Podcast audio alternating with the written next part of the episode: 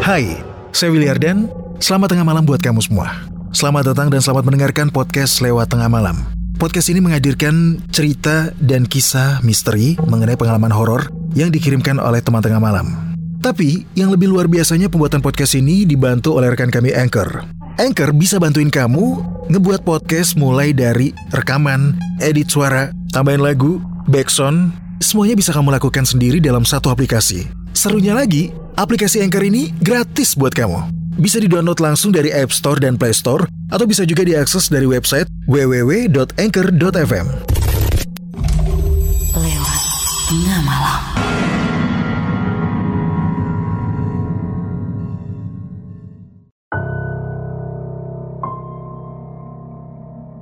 Selamat tengah malam, kamu lagi mendengarkan podcast lewat tengah malam bersama saya Willy Ardan.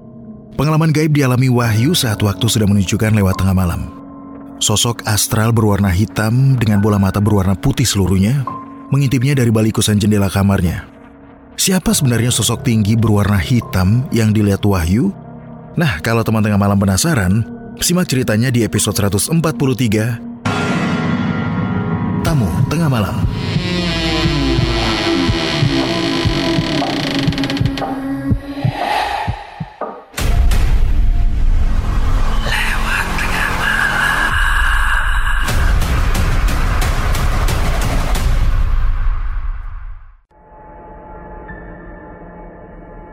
Ini merupakan kisah pribadiku yang terjadi beberapa waktu yang lalu, di tahun 2021. Aku tinggal di sebuah desa di seberang kota yang ada di Jawa Tengah. Memiliki rumah yang masih lekat dengan nuansa tradisional Jawa. Rumah dengan bentuk joglo dan ada dua tajuk di dalamnya. Masing-masing terbagi di rumah depan satu dengan empat soko atau tiang jati yang menyangganya, dan di rumah belakang satu dengan empat soko juga yang menyangganya. Di sini aku masih tinggal dengan kedua orang tuaku, dua adik, dan kakek aku yang sudah cukup sepuh usianya. Oh ya, teman tengah malam sebelum masuk cerita, aku akan menjelaskan sedikit tentang denah rumah di mana aku tinggal. Untuk letak kamar tidur di rumah ini terbagi menjadi dua, yaitu yang berada di rumah depan dan rumah belakang. Di rumah depan ada tiga kamar. Kamar pertama ditempati adik laki-lakiku, kamar kedua ditempati adik perempuanku, dan kamar ketiga ditempati oleh kedua orang tuaku. Sementara di rumah belakang ada dua kamar yang masing-masing ditempati oleh aku sendiri dan juga kamar kakekku. Selain bernuansa tradisional, letak rumahku juga tidak jauh dari hutan bambu yang terletak persis di belakang rumah. Jadi hampir setiap malam suara gesekan bambu yang tertiup angin terdengar jelas hingga ke dalam rumah. Selain itu di belakang rumah juga ada ladang keluarga yang biasa dipakai bercocok tanam. Dan tepat di depan rumah berdiri rumah milik saudara yang digunakan sebagai usaha pengrajin kayu dan perlengkapan kematian seperti peti mati, patok atau kijing dan sebagainya. Nah seperti itu gambaran rumahku. Kita langsung ke ceritanya. Seperti malam-malam biasanya, malam hari lebih banyak kuhabiskan untuk bersama-sama dengan keluarga di ruang tengah yang letaknya tepat di samping kamarku. Semakin larut, satu persatu dari kami, bapak, ibu, dan kedua adikku mulai masuk ke kamarnya masing-masing untuk istirahat. Sama halnya denganku. Waktu sudah menunjukkan pukul 10 malam. Aku juga bergegas masuk ke dalam kamarku. Aku matikan lampu ruang tamu, ruang tengah, hanya menyisakan lampu kecil 5 watt yang masih menyala di bagian dapur. Mataku belum bisa terpejam, aku asik memainkan handphone, dan sesekali juga mengecek sosial media, hingga waktu sudah menunjukkan lewat tengah malam. Rasa ngantuk juga mulai terasa, lalu menarik selimut hangatku memeluk guling kesayanganku. Saat tidur aku kerap menghadap ke kanan ke arah pintu. Dan sudah menjadi kebiasaan, kalau di kamar, pintu tidak pernah aku tutup rapat-rapat. Hanya menyisakan celah sedikit yang terhalang oleh korden di depannya. Entah kenapa malam hari itu agak sedikit terasa beda. Aku mendengar ayam jago milik tetangga berkokok bersautan satu sama lain. Sempat terbersit dalam pikiranku kalau ini merupakan pertanda kalau sedang ada hal gaib yang sedang terjadi malam ini. Karena menurut cerita orang-orang tua, ada mitos yang mengatakan demikian.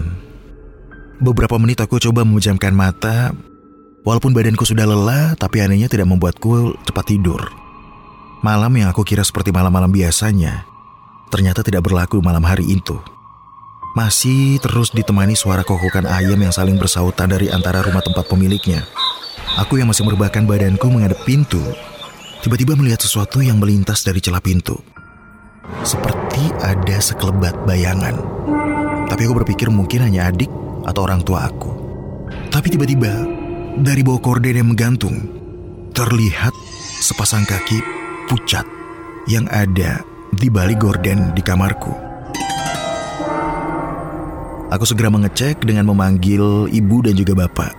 Bu, pak, kali aja itu bapak atau ibu atau adik aku yang melintas.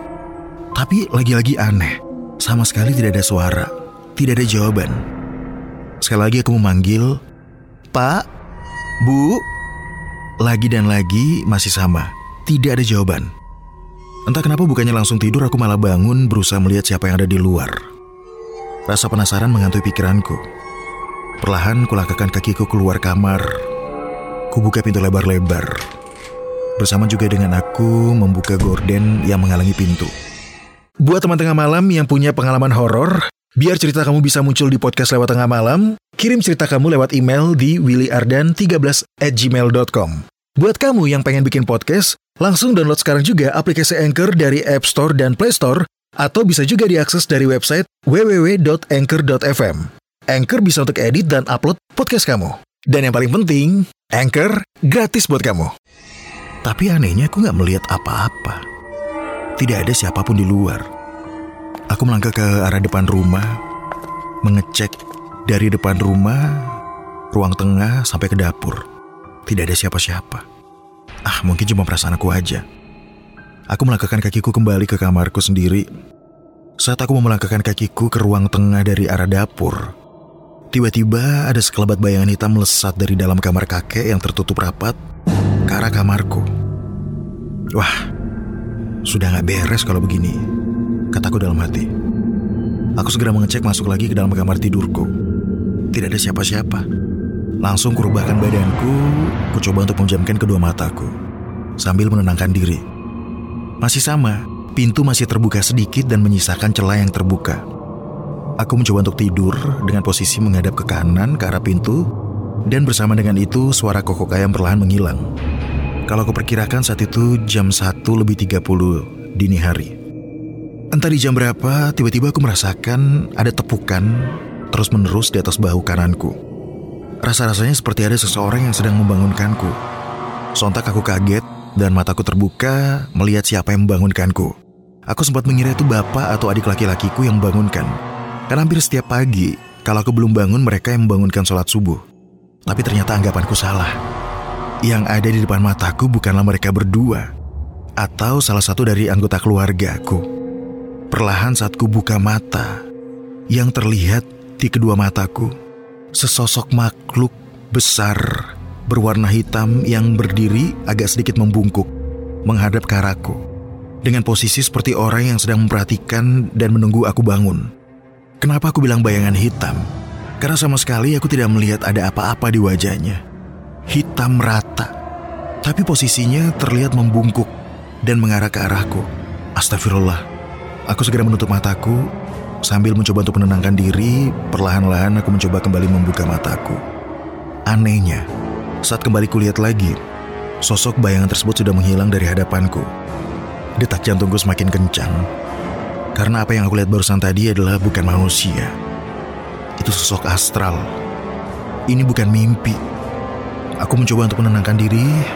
Aku kembali merebahkan diri, memejamkan mata, dan mencoba untuk melawan rasa takut itu. Tapi sialnya, baru aja aku menutup mataku, ada lagi yang mengganggu istirahat malamku.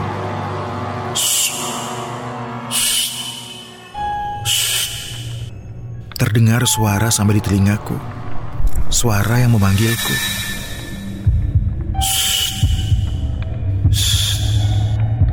Suara itu terus menggangguku, seolah-olah sedang memanggilku dan memintaku untuk melihatnya. Jantungku terus berdetak tambah cepat. Anehnya aku malah penasaran, dari mana arah sumber suara itu berasal.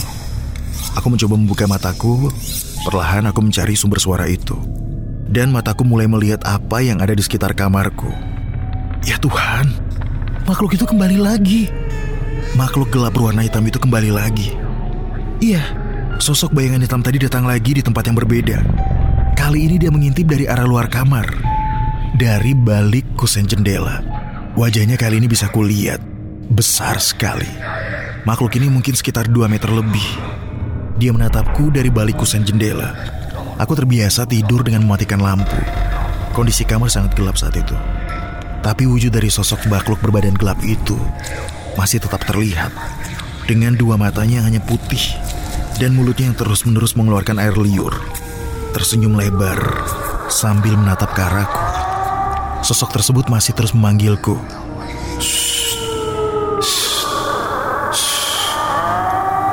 Seketika itu juga aku balikan posisi tidurku membelakanginya dengan tujuan agar mataku tidak lagi melihatnya dan berharap dia lekas pergi dari sana. Tapi bukannya pergi dia masih terus memanggilku. Ditambah sesekali mengetuk jendela kamarku. Gangguan itu aku rasakan selama kurang lebih tiga menit. Tapi tiga menit menjadi waktu yang sangat panjang malam itu kurasakan. Setelah itu semuanya berangsur normal. Dari kejadian teror semalam, yang tersisa hanyalah rasa penasaran tentang siapa dan dari mana asal makhluk semalam yang mendatangiku. Padahal sebelum-sebelumnya tidak pernah ada gangguan di rumah ini. Tapi dua hingga tiga hari setelahnya, makhluk itu kembali lagi menerorku. Kali ini makhluk itu sudah mulai berani menunjukkan eksistensinya. Dia membunyikan benda-benda yang ada di dapur. Masih terus mengetuk-ketuk jendela kamarku. Kejadian itu berulang hingga malam Jumat. Tapi sampai sekarang, aku belum mengetahui sebenarnya apa yang diinginkannya. Dan kenapa tiba-tiba dia muncul di rumahku. Tapi setelah itu gangguan itu sudah tidak pernah lagi. Dan semoga saja di malam-malam berikutnya aku masih bisa nyaman untuk tidur tanpa ada gangguan dari makhluk astral.